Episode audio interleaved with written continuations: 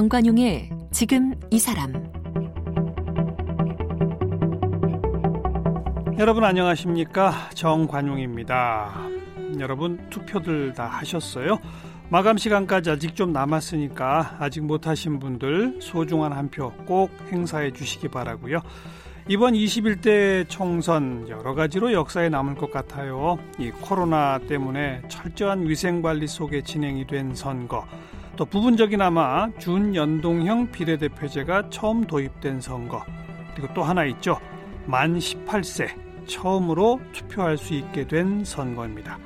만 18세 선거권 논란이 참 많았었죠. 그런데 유럽의 경우는요, 이미 1970년대부터 시행됐던 제도이고요.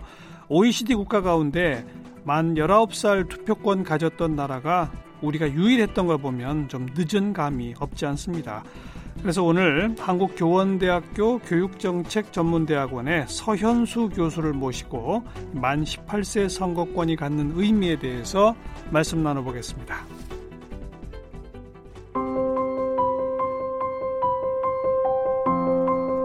서현수 교수는 서울대학교 정치학과를 졸업했고 같은 대학교 대학원에서 정치학으로 석사학위를 받았습니다. 시민권을 보장하는 북유럽 모델을 연구하기 위해 핀란드 땀베레 대학교로 유학을 갔습니다. 핀란드 의회와 시민 참여를 주제로 한 논문으로 정치학 박사 학위를 받았습니다. 사회과학 분야에서 핀란드 고등교육기관을 졸업해서 박사 학위를 받은 한국인은 서현수 교수가 처음입니다. 귀국 후에는 서울대학교 분배정의연구센터 박사후 연구원, 경희대학교 공공대학원 개관교수를 지냈고 현재는 한국교원대학교 교육정책전문대학원 주교수입니다. 쓴 책으로는 핀란드의 의회 시민 민주주의, 열린 포용적 의회, 시민관계를 향하여가 있습니다. 한국교원대학교 서현수 교수 어서 오십시오. 반갑습니다. 안녕하세요. 네. 핀란드에서 박사를 하신 첫 번째 분이시네요. 네. 핀란드에서는 어느 나라 말을 써요? 핀란드어가 핀란드어가 따로, 따로 있습니다. 따로 있어요. 네. 어, 스웨덴어도 공용어고요. 어, 네. 스웨덴어와 핀란드어를 둘 다 사용하는 거예요? 예, 그렇습니다. 네. 그런데 이제 인구의 다수는 핀란드어를 사용하고요. 음. 스웨덴어를 모국어로 사용하는 인구가 한 5% 정도 있습니다. 네. 네. 그 아주 희귀한 핀란드어까지 공부하시면서 거기 가서 공부해야 되겠다 생각하시는 네. 이유가 뭡니까? 예. 저도 어, 핀란드는 가서 공부를 어. 시작했고요. 예, 예. 예, 가기 전에 이제 북유럽의 민주주의와 복지국가에 대해서 관심이 음, 많았습니다. 음. 그래서 현장에 좀 직접 가서 음. 생활도 좀 해보고 네. 공부도 좀 깊게 하는 것이 좋겠다 이렇게 음. 판단해서 유학에 오르게 됐습니다. 네, 우리가 오늘 이제 만 18세 투표권 네. 그 얘기를 이제 그 빌미로 우리 교수님을 모시고 핀란드의 정치, 뭐 교육 전반에 대해서 좀 배우고자 하는데 네. 먼저 그 출발된 투표권으로 보면 핀란드는 몇 살부터 있어요? 아, 현재 어, 18세 어. 예, 이상이면 우리랑 똑같고. 투표권이 있고 음. 예, 똑같은데 어, 피선거권도 어. 어, 주어져 있습니다. 그러니까 예. 대통령 선거도 하는데 예. 그것도 18세면 출마할 수가 있고 어. 국회의원 또 지방자치단체장이나 의원 선거도 다 18세로 맞춰져 있습니다. 네. 우리는 18세 투표권만 있지 그렇죠. 피선거권은 없죠. 피선거권은 지금 현재 대통령 선거의 경우 무려 만 40세 맞아요. 이상이고요. 어. 국회의원이나 지방자치단체 장 의원도 25세 이상입니다. 만 25세. 네. 예. 그 상당히 제약이 많죠. 그렇죠. 어, 네. 왜 그거 안 바꾼대요? 어, 네. 참 만 40세 이상만이 대통령 선거에 출마할 자격이 있다. 네. 그좀 우스꽝스럽거든요. 그렇죠. 사실. 어, 전 세계적으로도 상당히 보수적인 기준에 네. 속하는 것이죠. 네, 제가 네. 어, 유학 중간에 그 마크롱 대통령이 프랑스 네. 어, 어, 대통령이 될 때 그 선거 장면을 유럽에서 지켜볼 수가 있었는데 프랑스 선거제도를 설명하는데 18세가 되면 출마도 할 수 있다 설명을 해서 음. 저 자신도 깜짝 놀랐습니다. 우리나라는 아직 40세인데 이런 생각이 나서요. 어. 그래서 이런 부분은 좀 하루빨리 개선이 돼야 되는데 아, 이번에 18세로 투표권을 낮추는 정도의 개선도 맞아요. 굉장히 오랜 세월이 걸렸다는 그런 예. 이제 한계가 있죠. 예. 예. 유럽의 다른 나라들은 투표권이 18세보다 더 낮은 나라도 많죠. 많지는 않고 대부분은 18세로 어. 어, 아까 이제 말씀하신 것처럼 1970년대부터 어허. 이런 제도 변화가 있었고요.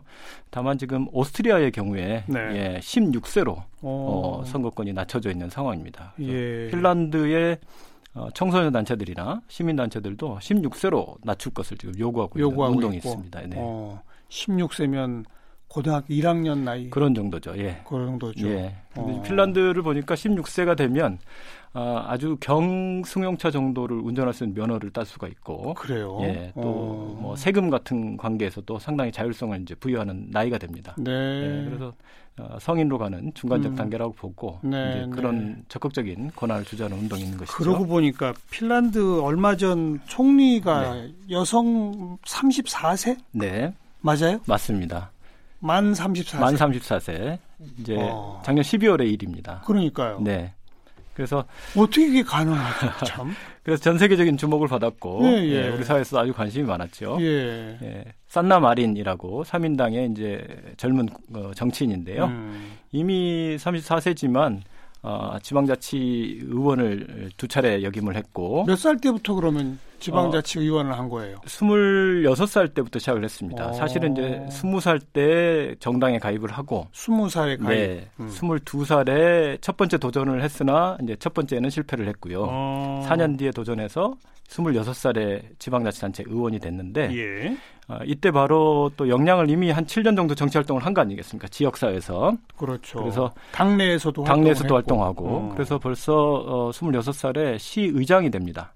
예, 시의원이 되면서 의장? 바로 시의회 의장이 된 건데 어, 초선인데도 초선인데도 어. 이미 역량이 상당히 이제 인정을 받았던 것이죠. 예, 예. 그리고 어, 그 뒤에 이제 국회에 도전해서 음. 국회의원이 됐고 이번에 재선까지 됐던 것입니다. 2019년에 네, 당 네. 부대표도 했었고요.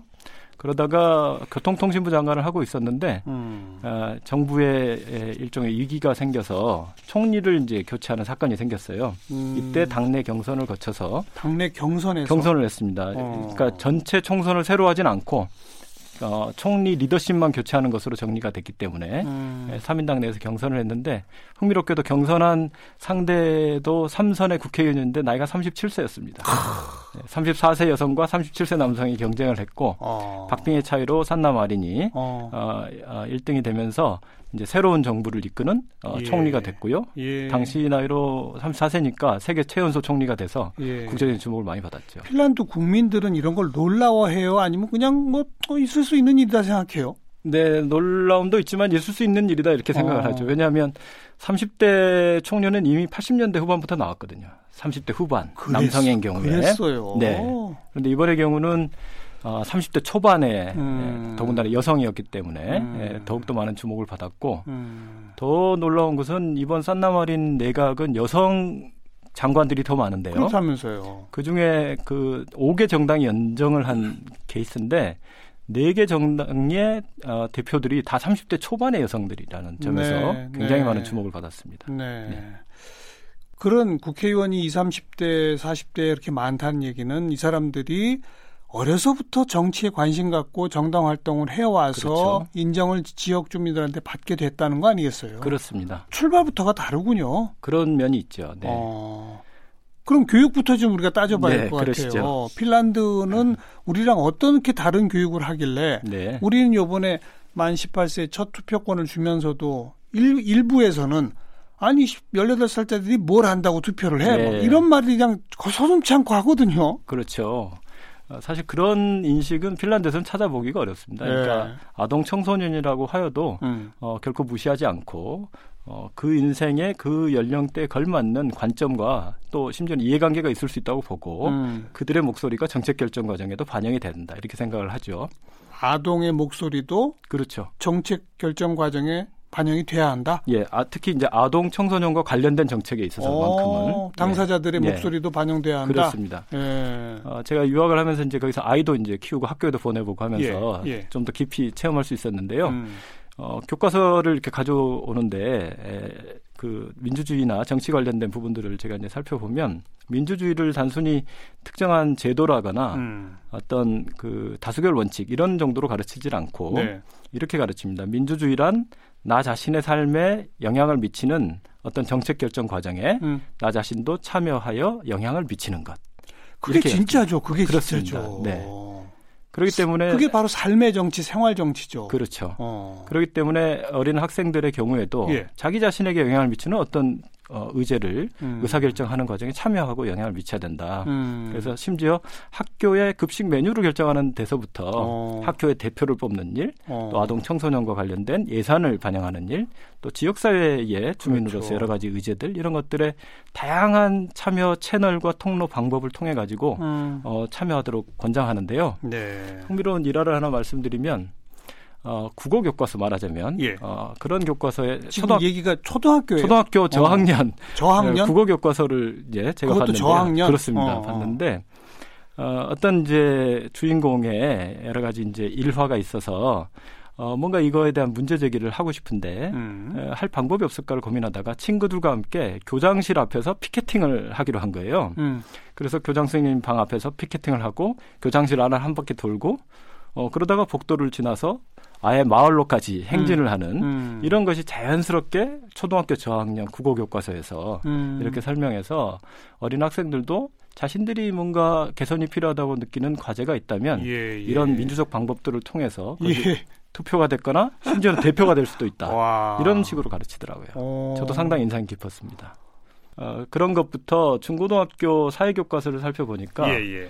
정당들부터 정치인들을 있는 그대로 가르칩니다. 음. 우리는 그냥 제도 시스템 이렇게 그렇죠, 가르치고 그렇죠. 어, A당 B당을 가르치면 또 중립성에 위배되는 네. 것처럼 말하고 있는데 그렇지 않고 급진 좌파 정당부터 구구 정당까지를 다 가르칩니다. 현존하는 현존하는. 어. 네. 그래서 원내 정당이 굉장히 많은데요. 그렇죠. 8개 정당이나 있는데 그거를 당별로 예. 어, 이념이라든가 역사라든가 정책 지향 다 소개해주고 학교 수업 시간에 학교 수업 시간에요. 어. 그리고 현역 정치인들 총리부터 야당 정치인들까지 얼굴들이 그대로 사진이 교과서에 네. 실려 있더라고요. 당연히 그래야죠. 네. 사실은 그렇죠. 네.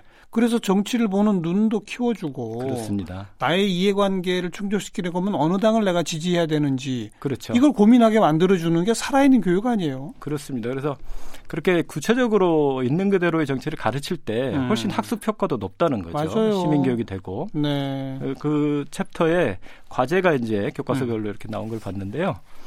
어, 정당들을 조사해서 예.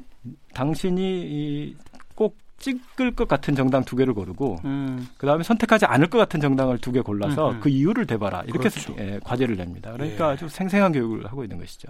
우리는 이번에 만 18세 이거 되면서도 네. 고등학교 교실에서 모의 투표 한번 해보려고 그래도 그렇죠. 그거 성관이가 못하게. 못하게 했죠. 그래서 성관이가 어이가 없어요. 저는. 맞습니다. 선관위가 평소에는 청소년 참여나 네. 어, 선거교육, 시민교육 강조하다가 예. 막상 제도가 도입이 되니까 그 논란이 되는 걸 좀 회피했다 이렇게 예. 생각하고요. 예. 핀란드나 유럽은 어, 이미 1960년대부터 그런 음. 청소년 모의 선거를 하는데요. 네. 자, 핀란드 사례도 살펴봤더니 어, 대통령 선거, 국회의원 선거, 어, 지방자치 선거, 유럽 의회 선거까지 각급 전국 단위 선거 때 음. 항상 전국적으로 청소년 선거를 합니다. 오. 어. 그런데 에, 이게 그 구속력만 없을 뿐이지 모의 선거 수준이 아니고요. 어. 있는 그대로의 정당과 후보들을 놓고 어. 청소년들이 투표합니다. 예, 그래서 예. 전국적으로 어, 작년 총선의 경우에 무려 6만 명이 넘는 청소년들이 13, 그 18세 이하 청소년들이 예, 예. 참여했는데요. 핀란드 인구가 우리나라의 한 10분의 1이거든요. 예. 한 500만 정도 되는데 그렇죠. 그 6만 명이면 우리로 치면 60만 명 정도의 맞아요. 청소년들이 참여한 거고요. 음. 그 결과를 어, 공표를 하는데 이거를 그 공영방송에서 또 생중계를 해줍니다. 그렇게까지 네. 대접을 해줘요. 그렇습니다. 그리고 발표도 선거 전에 합니다. 그러니까 어. 실질적으로도 영향을 미칠 수 예, 있도록 하고 예. 있죠. 사실 우리나라도 청소년들이 자발적으로 네. 모의 투표를 해서 그 결과 발표하고 하는 게 최근에는 시작됐거든요. 그렇습니다. 하지만 그냥 아름아름 자기들끼리 조그맣게 하고 네. 일부 언론에서나 좀 보도하죠. 그렇죠. 공영방송이 생중계까지 한다는 네. 네. 주요 신문사들도 다 그거를 심도 있게 음. 어, 보도를 해줍니다. 청소년들은 예를 들면 어, 어, 녹색당이 항상 일당을 어. 하는 이제 조금 의제에 대한 이런 예. 것이 성인 유권자하고는 조금 차이가 있는데 예, 예. 어, 흥미롭게도 삼인당이나 중앙당 같은 음. 전통적이고 아주 큰 그 중도 정당들이 있어요. 중도 좌우에. 이 정당들은 인기가 없어요. 어, 그런데 이 3인당 같은 경우도 청소년 유권자들의 이런 선택에 대해서 겸허하게 반응합니다. 네. 그래서 우리가 청소년들의 마음을 얻기 위해서 최근에 노력을 많이 했으나 음. 이번 선거에서도 아직 아쉬움이 남았다는 음. 걸 인정하고 네. 앞으로 더욱더 노력하겠다. 네. 이런 식으로 반응을 하더라고요. 네. 그런 점이 네. 핀란드 사회가 청소년들을 어떻게 대우하는지 보여주고 있다고 한마디로 생각합니다. 아주 어려서부터 자신의 문제는 자신의 목소리를 내야 한다. 네. 정치에 적극적으로 관심 갖고 참여해라. 그렇죠. 라고 계속 교육시키고 기회를 주는 거로군요. 그렇습니다. 어... 그래서 교육적인 측면에서는 그런 원리로 네. 민주주의 시민 교육이 아주 그 깊이 음. 뿌리내려 있다라고 생각이 되고요. 네. 실제 그래서 10대부터 정치 활동에 참여하는 비율도 높아요? 네. 10대가 아무래도 어. 정치에 직접 참여하는 비율은 이제 그렇게 높지는 않을 텐데 음. 에, 그럼에도 불구하고 우리하고 비교해 보면 이제 네. 현격한 차이가 있겠죠. 네. 그래서 어, 예컨대 핀란드에서는 15세 이상이면 음. 정당의 청년 조직에 가입할 수가 있습니다. 네, 네. 그래서 청, 정당들마다 아, 이 유스 오르가니제이션이라고 해서 음. 청소년 또는 청년 조직을 운영을 하고 있는데 주로 29세 이하의 음. 예, 청년 청소년들이 참여를 하고 있고요. 예, 15세부터 가입 가능. 그렇습니다. 아. 그런데 일부 녹색당이나 어, 좌파 정당 같은 경우는 13세만 돼도 부모 동의만 있으면 가입할 수 있게 음. 이렇게 해놓고 있고요. 예, 예. 산나바린 같은 경우도 20살 때 예. 3인당에 가입을 했고 예. 그러니까 20대 초반이면 벌써 청년 정당의 대표가 되는 경우들이 있습니다. 그래서 음. 벌써 어, 리더십이나 소통 역량을 인정받고 지역사회 리더들로 이렇게 성장해 가는 것이죠. 제가 어디서 읽은 바에 하면 독일의 경우는 어떤 특정 정당에 가입한 그 당원 학생들만을 위한 기숙사가 따로 있다고 네. 기숙사가요. 네. 어, 그 이야기는 금시초문입니다. 저는. 아무튼 그런 그런 네. 게 일반화될 수 있다는 거예요. 네, 일부 그렇죠. 지역 일부 학교에서는 물론 그렇죠. 그렇겠습니다만은. 네. 네. 그 핀란드의 경우도 여름 같은 때는 청소년 캠프 이런 걸 정당들마다 음. 아, 개최를 하고 이 청년 정당이 그냥 악세사리 수준이 아니고요. 네. 어, 그 정당 내에 싱크탱크 역할을 합니다. 음. 그리고 아주 미래지향적이고 음. 정당의 가치를 가장 잘 대변하는 예. 그런 의제를 펴내서 정당 내의 야당으로도 불리고요. 어. 그리고 이 청년 정당의 리더들이 대표들이 대개 그 모정당에서도 부대표 정도를 합니다. 어. 산나바린도 그런 케이스죠. 맞아요. 예. 어. 핀란드 의회 의원은 몇 명이에요? 핀란드 의회는 200명의 의원들로 구성이 되어 있습니다. 인구는 우리의 네. 10분의 1인데. 그렇죠. 어, 의원이 많네요. 200명. 인구 숫자로 보면 우리보다는 훨씬, 훨씬 많은 편이죠. 많네요. 네, 어. 그런 편입니다. 핀란드 의회에서도 청소년 의회 이런 거 해줘요? 그런 거 합니다. 예, 2000년대 초반부터 어. 도입이 돼서요. 어, 평소에는 이제 그 전국에서 음. 학교 단위나 지역사회 클럽으로 의회 민주주의를 연습하는 네. 클럽을 하다가 어, 2년에 한 번씩 음. 헬싱키에 있는 이제 국회의사당에 그 대표들이 모입니다. 음. 의원들이 200명이라고 말씀드렸는데 199명의 청소년 의원들이 모이는데요. 그 199명은 어떻게 뽑아요? 그거는 이제 그 클럽별로나 지역사회별로 어. 뽑고 이제 광역 선거구로 13개가 예. 운영이 되는데 선거구별로 인원을 대강 맞춥니다. 예. 그러니까 현직 국회의원들과 비슷한 비율로 예, 예. 아, 지역구 정도를 맞추고 근데 200명인데 왜 199명만? 그 이유는 그 본회의에 하루 동안 음. 예, 오전엔 위원회, 오후에는 본회의 경험 이런 걸 하게 되는데 하이라이트 부분이 있어요. 네. 이때 이제 대정부 질문을 하는데 네. 이때 청소년 의원들 199명 이 모여서 정부 강요들에게 질문하는데 네. 그 사회를 현직 국회의장이 봐줍니다. 와. 그렇기 때문에 아, 그리고 현직 강요들이 다 와요? 그렇습니다. 총리부터 현직 우와. 장관들이 다 앉아서 어, 한 시간이 넘는 동안에 청소년 대표들의 질문에 답을 하고요. 이야. 그 장면이 이, 그 하이라이트 어. 넘는 장면이 공영방송 채널 원으로 네. 예 생중계가 됩니다. 예. 아, 그러니까 그리고 이때 이제 청소년들은 주로 청소년들의 관점에서 음. 궁금했던거나 음. 문제 제기할 것들 예를 음. 들면 교육 정책이라든가 청소년 정책이라든가 네. 또는 뭐 이민 난민 이슈라든가 그렇죠. 생태육 이슈라든가 어. 이런 거를 제기하는데 종종 총리나 장관들을 쩔쩔매게 하는 그런 어. 질문들도 날카롭게 던지고 해서 화제가 됩니다. 그 사회를 현직 국회의장이 봐주고 그렇습니다. 정말 그러니까 현직 국회의원하고 똑같이 대접을 해주는 대접을 해주는 거죠. 실제 이야. 경험을 하도록 해주는 거죠. 네, 네. 네. 그리고 그날 국회의원들도 정당 가리지 않고 많이 참석을 해서 음. 그 중간 중간에 계속 청소년 의원들과 교류하고 네. 질문에 답하고 네. 인터뷰하는 그런 프로그램을 거기서 자연스럽게 또 그 정당으로 이제 유인도 되고 그러게. 모르겠네요. 그렇죠. 예. 네. 그런 면들이 있고요. 네. 어, 좀 더 내려가 보면 음. 이거는 약간 이제 어, 이벤트적 측면도 있다면 2년에 한번 한다니까. 예, 하는 거니까. 예. 일상적으로는 지방자치단체 수준에서 어린이의회와 청소년위원회가 돌아갑니다. 일상적으로. 일상적으로. 어. 그래서 어린이의회 같은 경우는 어 이제 1학년부터 6학년 정도까지의 초등학교 예, 초등학교 학생들의 대표들이 음. 이제 뽑혀서 어 그것도 시의회 의사당을 내줍니다. 본회의장에 다 앉아서 예. 어, yes no 투표도 해보고 예. 질의응답도 해보고 예. 어, 이런 훈련을 가, 하고요. 예. 그런데 한술 더 떠서 그 7학년부터 9학년 음. 우리 지금 중학생이죠. 그 다음에는 고등학생 음. 또 실업고등학교 이렇게 올라가는 고학년들은 청소년 위원회에 참여할 수가 있는데 네. 이것은 아예 지방자치법에 명시된 공식 기구입니다. 어. 예, 당사자들의 목소리를 들어서 예. 정책 결정을 하라는. 예.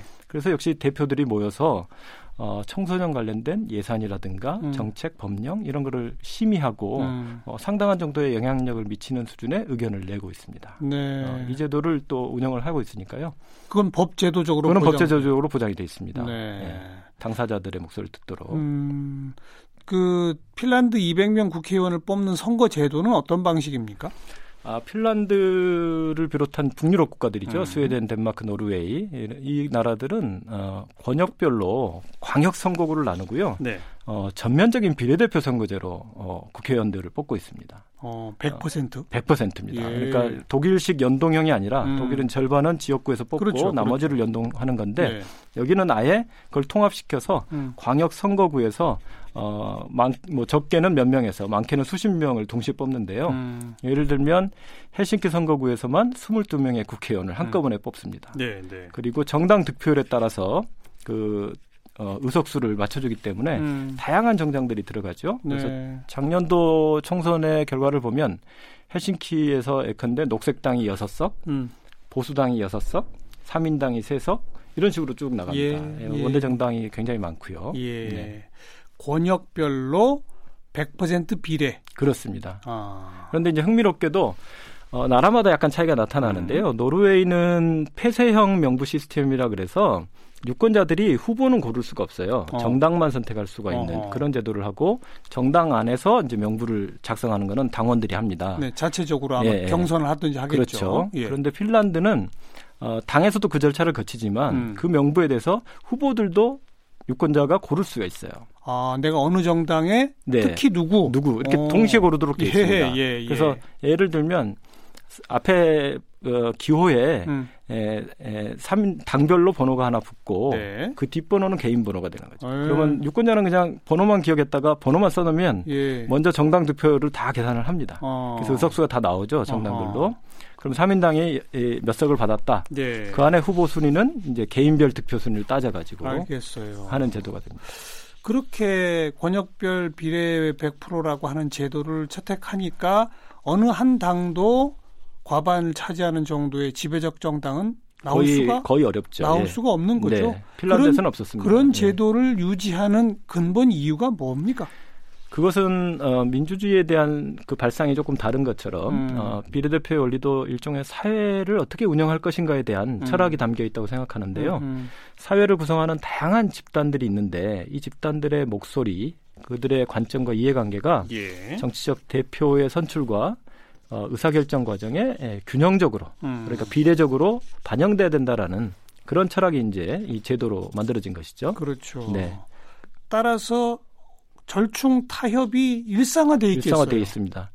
그러니까 대립 갈등보다는 그죠? 예, 그렇죠. 어. 특히 이제 이 제도 초기에는 뭐 좌우 갈등이 심했던 적도 있고 한데요. 어, 1960년대, 70년대 넘어오면서부터는 복지국가 발전하고 음. 굉장히 합의적인 형태의 민주주의 정치가 발전을 해옵니다. 네. 그래서 어, 어느 당도 어, 그, 그 과반수에 가까운 예. 투표를 하기 어렵기 때문에 항상 예. 연정의 형태로 예. 연합을 해서 정부를 구성을 그러니까요. 하고 어. 어. 그럴 때 그 전체적으로 그리고 당대 당별로 협상을 오랫동안 해서 음. 어디까지 이번 4년 동안 정책을 펼칠 것인지를 맞아요. 합의를 하고 갑니다. 그러니까요. 네. 네.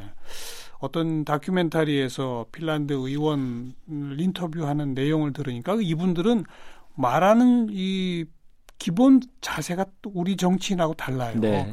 어떤 정책에 대해서 어, 그 당의 입장을 이렇게 묻는 질문에 대해서 네. 우리 정치인들은 한마디로 말하면 그 우리 당의 정책이 최고고 네. 상대당 정책을 쓰면 나라가 망합니다. 막 이런 네. 이런 정도잖아요. 그렇죠. 말을 하기를. 예. 네. 그런데 핀란드 의원은 그 질문에 대한 대답을 할 때 우리는 이런 안을 가지고 있었는데 현재 협상을 준비 중입니다. 네. 딱 이렇게 얘기를 하더라고요. 맞습니다. 정확해야 됩니다. 그 자세가 딱 다르더라니까요. 그렇죠.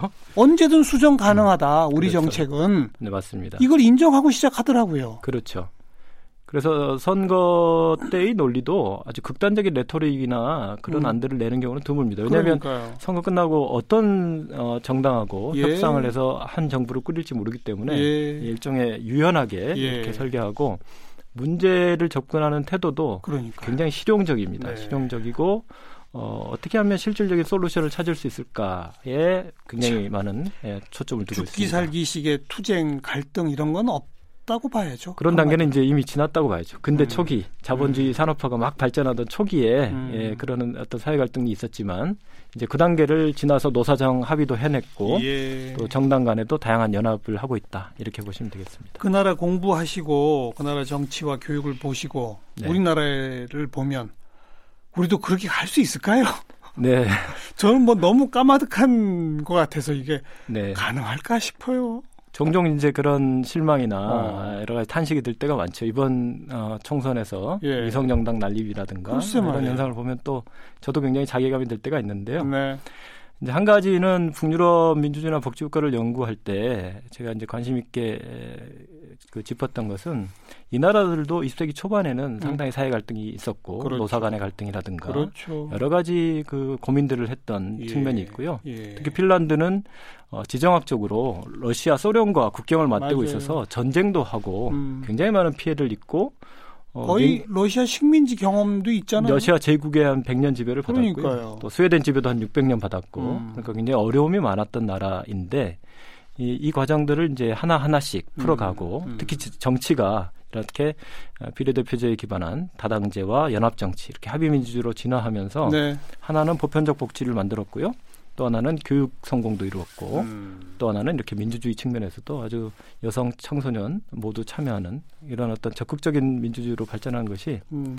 인상적이었고 역시 우리 사회의 경우도 민주화 이후에 어려움이 많지만 하나하나 예, 하나하나 해결해 가야 된다 이렇게 생각합니다. 꿈 같은 얘기지만 방향은 분명해요. 그렇습니다. 음. 자, 우리도 할 수 있습니다. 한국교원대학교 서현수 교수 함께 만났어요. 고맙습니다. 네, 고맙습니다.